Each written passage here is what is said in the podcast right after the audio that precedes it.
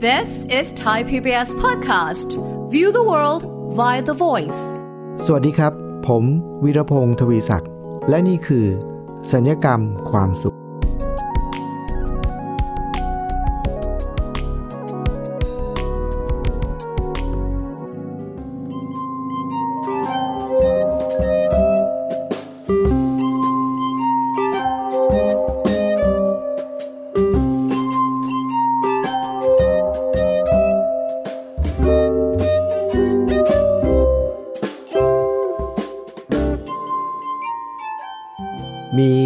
ำอยู่หนึ่งคำครับคุณผู้ฟังเป็นคำที่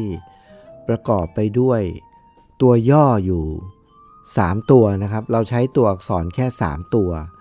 นะแล้วก็เป็นตัวย่อของคำคำนี้แหละนะ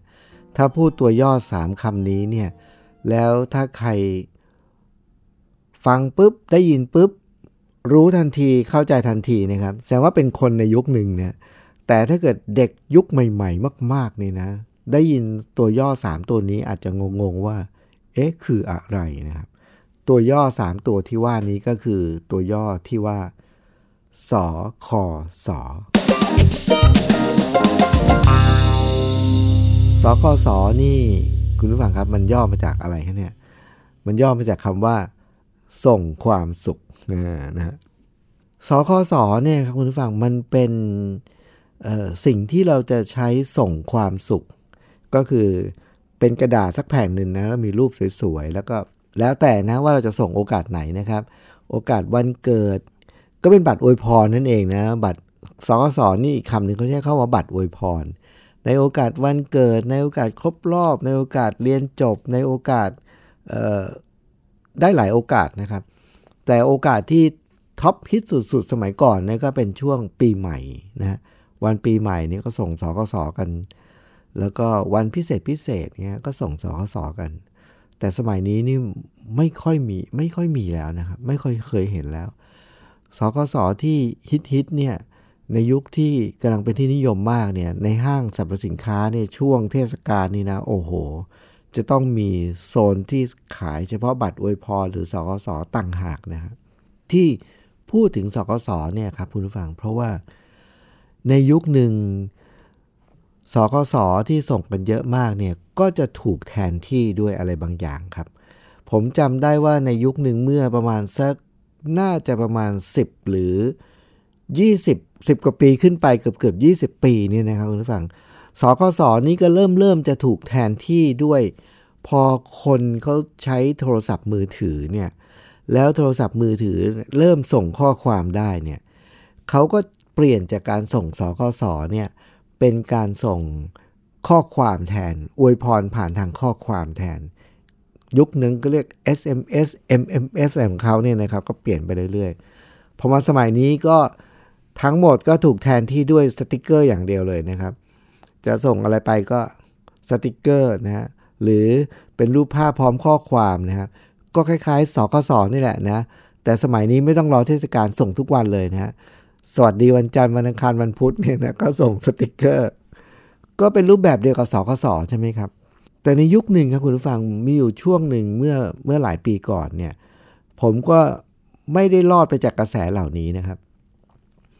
ช่วงปีใหม่เนี่ยผมจำได้เลยว่าช่วงปลายปีเนี่ยเป็นช่วงที่เราจะต้องส่งบัตรอวยพรเนี่ยพอมายุคที่เราส่งเป็นข้อความอวยพรผ่านทางโทรศัพท์มือถือเนี่ย เป็น MMS หรือ SMS เป็นข้อความสั้นๆเนี่ยเชื่อไหมครับคุณฟังช่วงปลายปีเนี่ยจะมีวันบางวันเนี่ยผมก็จะต้องพิมพ์ข้อความนะแล้วก็ส่งส่งไปในเบอร์โทรศัพท์นะเป็นข้อความส่งไปเบอร์โทรศัพท์ของเพื่อน คนนั้นคนนี้ที่จะส่งไปเนี่ยวันที่ส่งนี่บางทีส่งเป็นร้อยๆเลยนะครับแล้วก็ในยุคที่เราส่งสกสเนี่ยสกสแต่ละใบบัตรอวยพรแต่ละใบที่เราไปซื้อเนี่ย ราคามันมีตั้งแต่แบบบาท 2 บาทเล็ก ๆ ไปจนถึงใหญ่ ๆ สวยๆ ใช้กระดาษดีๆนะครับ ราคาเป็นร้อยนะครับ เพราะฉะนั้นพอเราส่งเป็น SMS เนี่ย มันประหยัดค่าใช้จ่ายไปเยอะนะก็คือส่งข้อความหนึ่งข้อความเนี่ยเขาคิดหนึ่งข้อความ 3 บาท 6 บาทอะไรตอนนั้นนะสมัยก่อนนู้น แต่สมัยนี้นี่ก็ส่งทางไลน์ทางอะไรก็ฟรีหมดแล้วนะฮะแต่ในยุคที่ส่งแบบข้อความละสามบาทเนี่ยคุณผู้ฟัง พอเราส่งเยอะๆเป็นร้อยๆนี่ บินบินค่าโทรศัพท์มันจะมากับค่าโทรศัพท์ของเดือนนั้นเนี่ยจะเพิ่มขึ้นแบบมากเลยนะฮะแล้วช่วงนั้นเนี่ยมีอยู่วันหนึ่งผมก็ก็อ่านบทความนะครับ เป็นบทความรายงานทางธุรกิจ รายงานผลประกอบการของบริษัทที่พวกบริษัทที่ให้บริการด้านโทรศัพท์มือถือเนี่ยเขาก็มีการรายงานบอกว่า เนี่ยช่วงปลายปีเนี่ยเป็นช่วงที่เขาจะมีรายได้เยอะขึ้นมากจากการส่งข้อความเนี่ยอวยพรเนี่ยผมก็เลยเกิดความคิดว่า เอ๊ะเดี๋ยวนะ ไอ้ธรรมเนียมการส่งคำอวยพรผ่านทางมือถือเนี่ยเราต้องการส่งความปรารถนาดีไปให้กับเพื่อนของเรา ส่งคำอวยพรไปให้กับเพื่อนของเรา แล้วอวยพรเขาว่าอะไรว่า ปีนี้ขอให้มีความสำเร็จให้มีความสุข หรืออวยพรมันเกิดก็ขอให้ก็สารพัดนะครับคำอวยพรเนี่ยผมก็เกิดคำถามว่าไอ้คำอวยพรที่เราส่งไปเนี่ยมันทำให้เพื่อนเราเนี่ยมีชีวิตที่ดีขึ้นมีความสุขประสบความสำเร็จจริงหรือเปล่านะก็มาสรุปได้ความว่า ก็ไม่น่าจะจริงนะคือ เพื่อนเราจะมีชีวิตที่ดีขึ้นประสบความสำเร็จ ในการงาน หรือว่ามีความสุขในชีวิต ก็ไม่น่าจะมีเพราะคำอวยพรนะมันน่าจะมีก็เพราะ เพราะการปฏิบัติตัว เพราะการทำงานของเขา เพราะความขยัน เพราะเพราะเพราะเพราะตัวเขาเองทั้งสิ้นเลยเนี่ยคำอวยพรจริง ๆ ไม่น่าจะทำให้ชีวิตใครดีขึ้น ผมรู้สึกอย่างนั้นตอนนั้นนะนอกไปจากนั้น ทุกคำอวยพรทำให้คนบางคนดีขึ้น การส่งข้อความเนี่ยมันทำให้บริษัทที่ให้บริการด้านมือถือ มีรายได้เพิ่มขึ้นทุกปีนะซึ่งเขาก็เป็นคนรายงานเอง พอคิดได้อย่างนี้นะครับคุณผู้ฟัง พอเจอเหตุการณ์นี้แล้วเราก็สรุปประเด็นนี้ขึ้นมาเนี่ยมันทำให้หลังจากปีนั้นเป็นต้นไปครับคุณผู้ฟัง ผมก็เลิกส่งข้อความเลยนะครับ ข้อความอวยพรเนี่ย ผมเลิกส่งเลย แล้วก็ไม่ส่งข้อความไปอวยพรใครเลย เพราะอย่างที่ว่าแล้วก็คือว่า มันไม่น่าจะทำให้ชีวิตเขาดีขึ้นหนึ่ง และมันเป็นการไปเพิ่มรายได้ให้กับบริษัทที่ให้บริการด้านการส่งข้อความ ก็เลยเหมือนกับเราตกเป็นเหยื่อทางธุรกิจยังไงก็ไม่รู้ เลยเลิกส่งเลยครับ โลกเลิกส่งไปหนึ่งปีครับคุณผู้ฟัง ปีที่เลิกส่งเนี่ยปีนั้นเนี่ยผ่านไปประมาณสักเดือนสองเดือนครับคุณผู้ฟัง ผมก็ได้รับข้อความจากลูกศิษย์คนหนึ่งครับ เป็นข้อความที่เขาส่งมาหาผม ด้วยความเป็นห่วงนะ แล้วก็ถามผมว่า อาจารย์สบายดีไหมครับ เกิดอะไรขึ้นกับ คือหมายความว่าเขาเป็นห่วงว่าจะเกิดอะไรขึ้นกับผมหรือเปล่า ในเรื่องของออสุขภาพเรื่องของอะไรอย่างเงี้ย ด้วยความเป็นห่วงว่า เราอะสบายดีหรือเปล่า ชีวิตเราปกติดีไหมนะ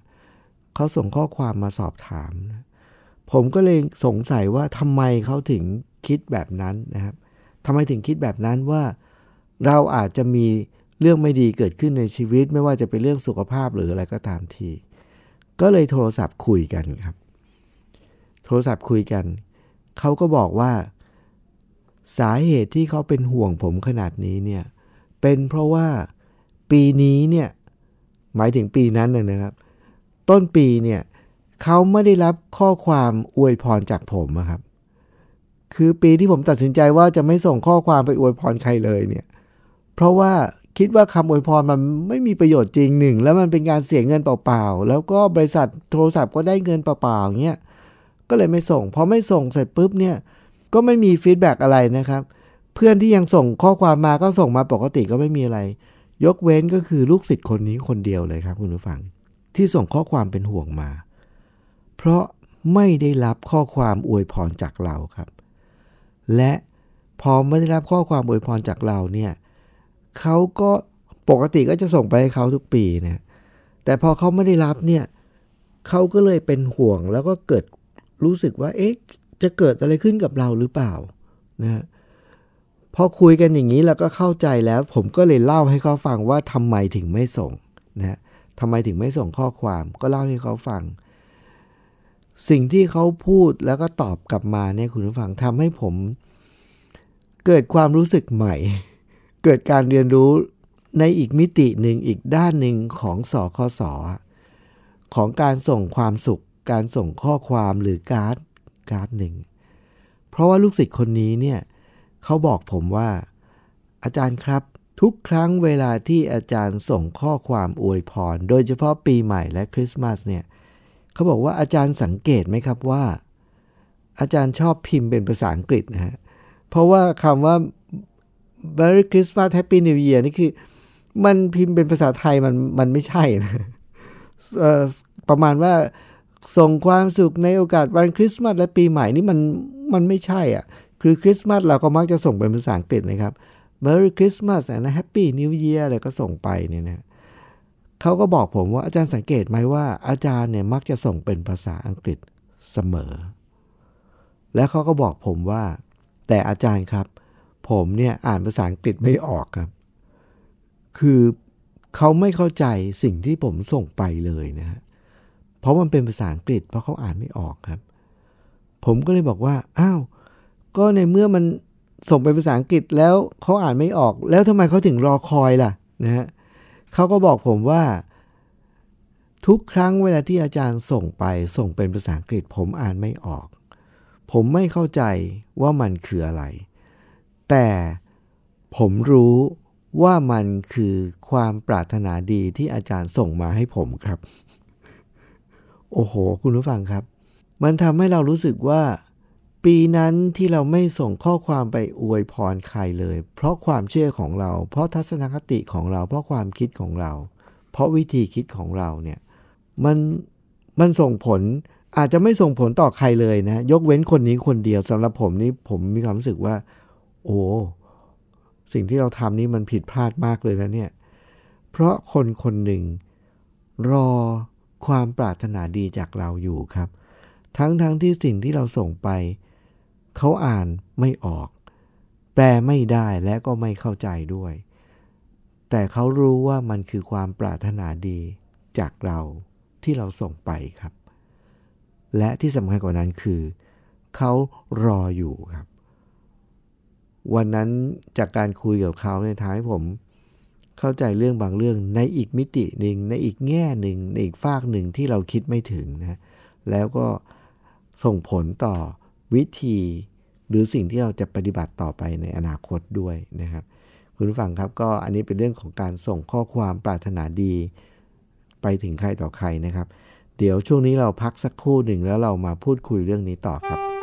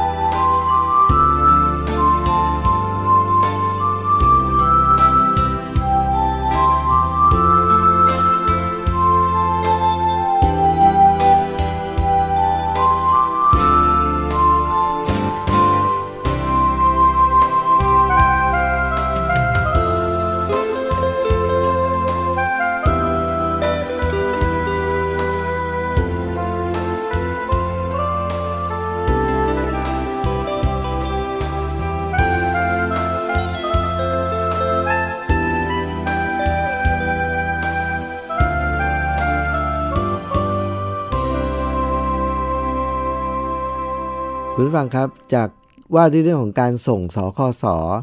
ซึ่งนำมาสู่ความคิดที่ว่ามันมีประโยชน์จริงหรือนะและก็การส่งข้อความอวยพรมันมีประโยชน์จริงหรือ ก็เลยไม่ส่งเลย พอไม่ส่งปุ๊บมันส่งผลนะครับ ต่อการที่เผอิญมีคนคนหนึ่งรอคำอวยพรเราอยู่ แล้วรอคำแสดงความปรารถนาดีจากเราอยู่ แล้วเขาก็ได้กำลังใจได้แรงบันดาลใจจากสิ่งนั้น ทั้งๆทที่สิ่งที่เราส่งไปเขาอ่านไม่ออกและเขาก็ไม่เข้าใจ หลังจากนั้นเนี่ยครับคุณผู้ฟังมันทำให้ผมต้องระมัดระวังมากขึ้น แล้วเริ่ม เริ่มหาข้อมูลแล้วก็ศึกษาเรื่องเกี่ยวกับสิ่งเหล่านี้มากขึ้นเนี่ยทำให้เราพบว่าคุณผู้ฟังครับ มันน่าสนใจจากประเด็นที่ว่าลูกศิษย์ผมคนหนึ่งเนี่ย รอข้อความอวยพรจากเรา แล้วเขาได้กำลังใจจากมัน ทั้งทั้งที่เขาไม่เข้าใจมัน แล้วเขาอ่านไม่ออกครับ นั่นหมายความว่าอะไรครับ หมายความว่า ไม่ว่าจะเป็นรูปภาพ หรือข้อความที่เราส่งไปหาใครครับ บางทีเขาอาจจะไม่เข้าใจก็ได้ แต่มันคือความปรารถนาดีครับ แต่คุณผู้ฟังครับ ผมก็ไปเจออีกกรณีหนึ่งอีกครับ คือ คนบางคนก็ส่งรูปภาพไป ส่งข้อความไป เป็นความปรารถนาดีที่อยากจะส่งไปให้ใครบางคน คนคนนั้นได้รับแล้ว อ่านแล้วด้วยอ่านออกด้วยนะครับ แต่พอดีเขาไม่ได้รอครับ คือ คุณผู้ฟังเคยสังเกตเห็นไหมครับว่า เหตุการณ์นี้เกิดขึ้นในเร็วๆนี้เอง ที่ผมสังเกตเห็นในกลุ่มไลน์ ตอนนี้มันจะมีกลุ่มนะครับที่ในไลน์กลุ่มเพื่อนเก่าอะไรต่ออะไรเนี่ยนะครับ ก็ไม่ได้เจอกันนานก็เจอการปุ๊บก็ตั้งกลุ่ม ตั้งกลุ่มในไลน์กลุ่มไลน์หรืออาจจะเป็นกลุ่มใน Facebook อะไรก็ตามทีในโซเชียลมีเดียเนี่ยนะครับพอตั้งกลุ่มเสร็จแล้ว ก็จะไปชวนเพื่อนๆที่อยู่ในกลุ่มเดียวกันอย่างเช่นอ่าเพื่อนๆที่เรียนด้วยกันสมัยมัธยมอ่าดึงทุกคนเข้ามาอยู่ในกลุ่มไลน์ตอนนี้ทุกคนก็เข้ามาในกลุ่มไลน์นะครับ เพื่อนเก่าไม่ได้เจอกันก็กลับมาเจอกันกลับมาเจอกัน ก็เริ่มคุยกันนะเริ่มคุยกันหลังจากนั้นก็ส่งข้อความอวยพรบ้างปรารถนาดีบ้างส่งไอ้ไอ้รูปภาพอะไรต่ออะไรมาบ้างนี่นะฮะที่เห็นผมเชื่อว่าคุณผู้ฟังจะคุ้นชินมากเลย ผมเชื่อว่าคุณผู้ฟังแต่ละท่านก็จะอยู่ในกลุ่มไลน์ไม่แต่ละคนนี่ไม่น่าไม่น่าจะน้อยกว่า 10 กลุ่มนะไม่ว่าจะเป็นเพื่อนที่ไหนก็ตามทีเนี่ยนะครับ เราจะคุ้นชินกับอันหนึ่งมากเลยก็คือ จะมีเพื่อนบางคนนะครับ ที่ส่งข้อความมาประจำเลยนะครับ ทุกเช้าเลยนะสวัสดีวันจันทร์สวัสดีวันอังคารนะวันพุธอะไรเงี้ยอันนี้เป็นประเด็นที่คนพูดกันเยอะมาก แต่ว่ากรณีของผมที่ผมเล่าให้ฟังเมื่อครึ่งแรกเนี่ยคุณผู้ฟัง ผมไม่ส่งแล้ว เพราะว่าผมไม่เชื่อในการส่งข้อความแล้วนะ แต่มีคนคนหนึ่งรอเราอยู่ครับ ทั้งทั้งที่อ่านไม่ออกครับ แต่ตอนนี้เนี่ยคุณผู้ฟังครับ ครึ่งหลังของพอดแคสต์วันนี้ผมก็จะเล่าให้อีกฟัง เล่าให้ฟังอีกกรณีคล้าย ๆ กัน แต่ว่ามันส่งผลตรงกันข้ามครับ คือ คนบางคนส่งข้อความสคสนี่แหละ หรือสติกเกอร์เนี่ยหรือคำอวยพรเนี่ยไปให้กลุ่มเพื่อนอีกกลุ่มหนึ่งครับ ซึ่งอ่านออกด้วยนะครับ ภาษาไทยก็อ่านออกแปลได้ ภาษาอังกฤษก็อ่านออกแปลได้ เข้าไปในกลุ่มครับ แต่เขาไม่ได้รอครับ เขาไม่ได้รอคอยที่จะได้รับสิ่งนี้ นอกจากจะไม่รอคอยแล้วเนี่ยเขายังไม่อยากได้ด้วยครับ แล้วหลายคนก็เริ่มรู้สึก จะใช้คำว่าดีอะไรดีครับ หงุดหงิดลำคาญใจนะครับ ที่มีใครบางคนส่งมาให้ทุกวันในตอนเช้าเนี่ยครับ คุณฟังครับ มันตรงกันข้ามกับกรณีแรกที่ผมเล่าให้ฟังเลยนะฮะคนบางคนรออะไรบางอย่าง พอเราไม่ส่งให้เขาเนี่ยเขาเป็นห่วง เขาคิดว่าเราเป็นอะไรหรือเปล่า ในขณะซึ่งเรื่องเดียวกันครับ เรื่องของการส่งข้อความ ส่งความสุข ส่งความปรารถนาดี ส่งคำทักทาย เข้าไปในกลุ่ม หรือไปให้คนบางคน ที่เขาไม่ใช่ว่าไม่รออย่างเดียวนะ ไม่อยากได้ด้วยนะครับ ไม่อยากได้ด้วย ผมเห็นกรณีนี้เนี่ยครับ คุณฟังในกลุ่มไลน์หลายกลุ่มที่ผมไปอยู่นะครับ เนื่องจากว่าบางทีเราก็ไปอยู่ในกลุ่มเพื่อนบ้าง ในกลุ่มของคนที่เชิญเราเข้าไปบ้าง หรือเวลาที่เราไปบรรยายที่ไหนที่เป็นกลุ่มใหญ่ๆเขาก็จะตั้งกลุ่มขึ้นมาเพื่อพูดคุยในเรื่องนั้น ก็จะเชิญเราเข้าไปด้วยอย่างเงี้ยนะครับ เมื่อไหร่ก็ตามที่มีใครสักคนหนึ่งส่งอะไรมาประจำอย่างเงี้ย บางครั้งนะครับ มีคนในกลุ่มไลน์บางกลุ่ม มีคนบางคน อึดอัดลำคาญใจถึงขั้นที่โพสต์ในโซเชียลมีเดียนั้นเลยว่า พูดถึงคนคนนั้นโดยตรงเลยว่าออขอรบกวนว่า อย่าส่งแบบนี้มาทุกวันในตอนเช้าได้ไหม คือขอให้หยุดส่งอะพูดง่ายๆนะครับ โอ้โห คุณผู้ฟังครับ กรณีของผมตอนแรกนี่ก็คือคนคนหนึ่งขอให้ผมส่งครับ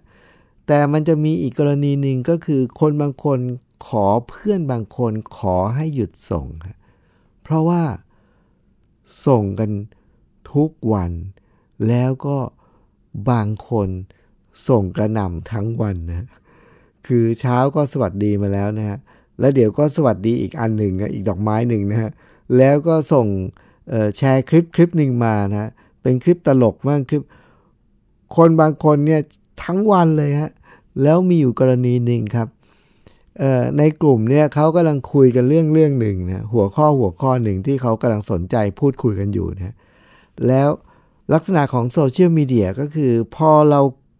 คนกำลังคุยเรื่องเรื่องหนึ่งอยู่ เหมือนกับว่าเรานั่งอยู่ตรงนั้น แต่ว่าเราก็คุยเรื่องอื่นตลอดเวลาแทรกเนี่ยมันทำให้การคุยหัวข้อนั้นของเขามัน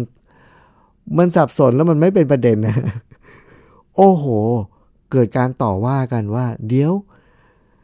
คุณส่งมาตลอดเวลาเนี่ยคุณไม่ได้อ่านของคนอื่นเลยเหรอก็คือ คุณอ่านของคนอื่นไหมว่าคนอื่นเขากำลังคุยอะไรกันอยู่อะไรอย่างเงี้ยนะโอ้โห คุณฟังครับ มันทำให้ชีวิตเรา มันจะมีสองแง่เสมอแล้วความความพอดีมันอยู่ตรงไหน เราต้องสังเกตแล้วเราจะต้องอยู่กับอันเนี้ย ที่เขาเรียกว่า new normal นะครับ ก็คือไม่ได้ว่าด้วยเรื่องเกี่ยวกับโรคระบาดหรือใดๆนะครับ ตอนนี้เราอยู่ในโลกยุคที่เป็นดิจิตอลชีวิตเราก็ขยับมาจากเดิมที่สมัยก่อนเราส่งสกสต้องส่งเเป็นกระดาษต้องเขียนคำอวยพรต้องส่งจดหมายปิดสแตมป์ไม่เหลือแล้ว พวกนี้หายไปหมดแล้วนะฮะเหลือแต่การส่งสติกเกอร์สั้นๆ ส่งข้อความสั้นๆ มันสะดวกจริงมันง่ายจริงครับ แต่เราต้องเพิ่มความระมัดระวังอย่างมาก เพราะไม่งั้นเนี่ยมันจะไม่ใช่สข้อสอที่เป็นการส่งความสุขนะครับ มันจะกลายเป็นสอคออะไรครับเนี่ย ส่งความเบื่อหน่ายลำคาญ ไปทำให้คนบางคนเขาเบื่อหน่ายลำคาญ ซึ่งอันนี้เราต้องต้องสังเกตนะครับ ถ้าไม่งั้นเนี่ยเราจะกลายเป็นสร้างความลำคาญให้กับคนอื่นหรือว่าในกลุ่ม หรือแม้กระทั่งเราก็ต้องเข้าใจว่าการส่งสกสในสมัยนี้ การส่งข้อความในสมัยนี้ มีคนบางคนนะครับ ที่มีความเพียรพยายามมากที่จะส่งข้อความไปหาใครบางคนตลอดเวลาทุกวันตอนเช้านะแล้วแต่ประเด็นคือคนคนนั้นเนี่ยเขาไม่ได้มีเวลาที่จะอาจจะเห็นแต่ไม่ได้ตอบ เพราะเขาไม่ได้ว่างจะตอบทุกวันเนี่ยนะครับ ก็มีการไปมีเพื่อนบางคนเนี่ย ส่งไปให้เขาส่งไปให้เขาทุกวัน พอเขาอ่าน แต่ไม่ตอบ ส่งข้อความไปต่อว่าเขาอีกนะครับว่าทำไมไม่เห็นตอบบ้างเลยอะไรอย่างนี้ก็มีนะครับ คุณผู้ฟังครับ มันจะทำให้เราเห็นว่า พอเราอยู่ในยุคใหม่ ยุคที่โลกเปลี่ยนแปลงไปมาก หลายอย่าง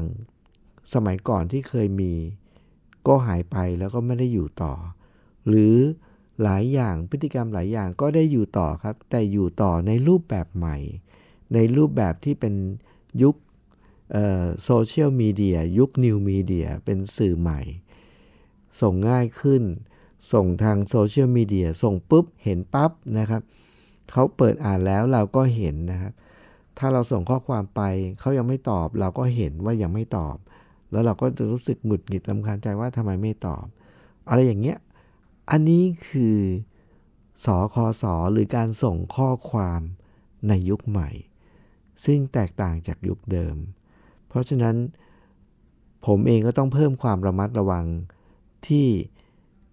อยู่ดีๆ ก็บอกว่าจะไม่ส่งข้อความไปหาใคร เพราะไม่เชื่อในสิ่งนั้น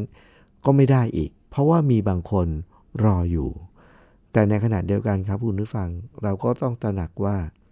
ในกลุ่มโซเชียลมีเดีย ที่มีคนอยู่ในกลุ่มจำนวนมาก ก็มีทั้งคนรอข้อความจากเรา และมีคนที่ไม่ได้รอ เราจึงจะต้องยุคนี้นะครับ จึงจะต้องใช้ความสังเกต ใช้ความประเมินอย่างมาก ที่จะทำอะไร หรือไม่ทำอะไร แต่ว่าทั้งหมดต้องอยู่ในปริมาณที่พอดีพอดีนะครับ ไม่มากเกินไปแล้วก็ไม่น้อยเกินไป อย่างโซเชียลมีเดียก็ต้องดูว่าเขากำลังคุยอะไรกันอยู่นะฮะแล้วก็ไม่ไป เพราะว่าถ้ามีใครไปขัดจังหวะ คุยส่งข้อความไปแทรก เหล่านั้นมันก็จะถูกแทรกทันที จะถูกเด้งให้หายไป ถูกดันให้หายไปเหมือนกับถูกทำให้หายไปอะไรอย่างเงี้ยนะครับ ก็ต้องเป็นเรื่องที่ต้องระมัดระวัง เพราะฉะนั้นคุณผู้ฟังครับ เริ่มต้นพูดคุยจากสคสในยุคโบราณนะครับ มาสู่การส่งข้อความส่งสติกเกอร์ในยุคใหม่ ทั้งหมดก็มีวัตถุประสงค์เดียวกันคือ การสื่อสารระหว่างกันในสังคม ซึ่งทั้งหมดต้องดูในเรื่องของความเหมาะเจาะความพอดี ไม่ให้มากเกินไป ไม่ให้น้อยเกินไป แล้วก็ขึ้นอยู่กับผู้รับแล้วก็ผู้ส่งด้วยนะครับ วันนี้สัญญกรรมความสุข พูดถึงเรื่องเบาๆนะครับ แต่ว่าเป็นเรื่องที่ทำให้หลายคนหงุดหงิดลำคาญใจ ก็หวังว่าถ้าเราเข้าใจเรื่องเหล่านี้แล้ว เราก็จะสามารถที่จะอยู่กับมันได้ โดยที่เราไม่ทุกข์จนเกินไป แล้วเราก็จะได้มีความสุขกับทุกสิ่งที่เราเจอนะครับ รายการสัญญกรรมความสุข ผมวิรพงศ์ทวีศักดิ์วันนี้ต้องขอลาไปก่อนนะครับ สวัสดีครับ ติดตามรายการได้ที่ www.thaipbspodcast.com แอปพลิเคชัน Thai PBS Podcast หรือฟังผ่านแอปพลิเคชัน Podcast ของ iOS Google Podcast Android Podbean SoundCloud และ Spotify ติดตามความเคลื่อนไหวของรายการและแสดงความคิดเห็น โดยกดถูกใจที่ facebook.com/thaipbspodcast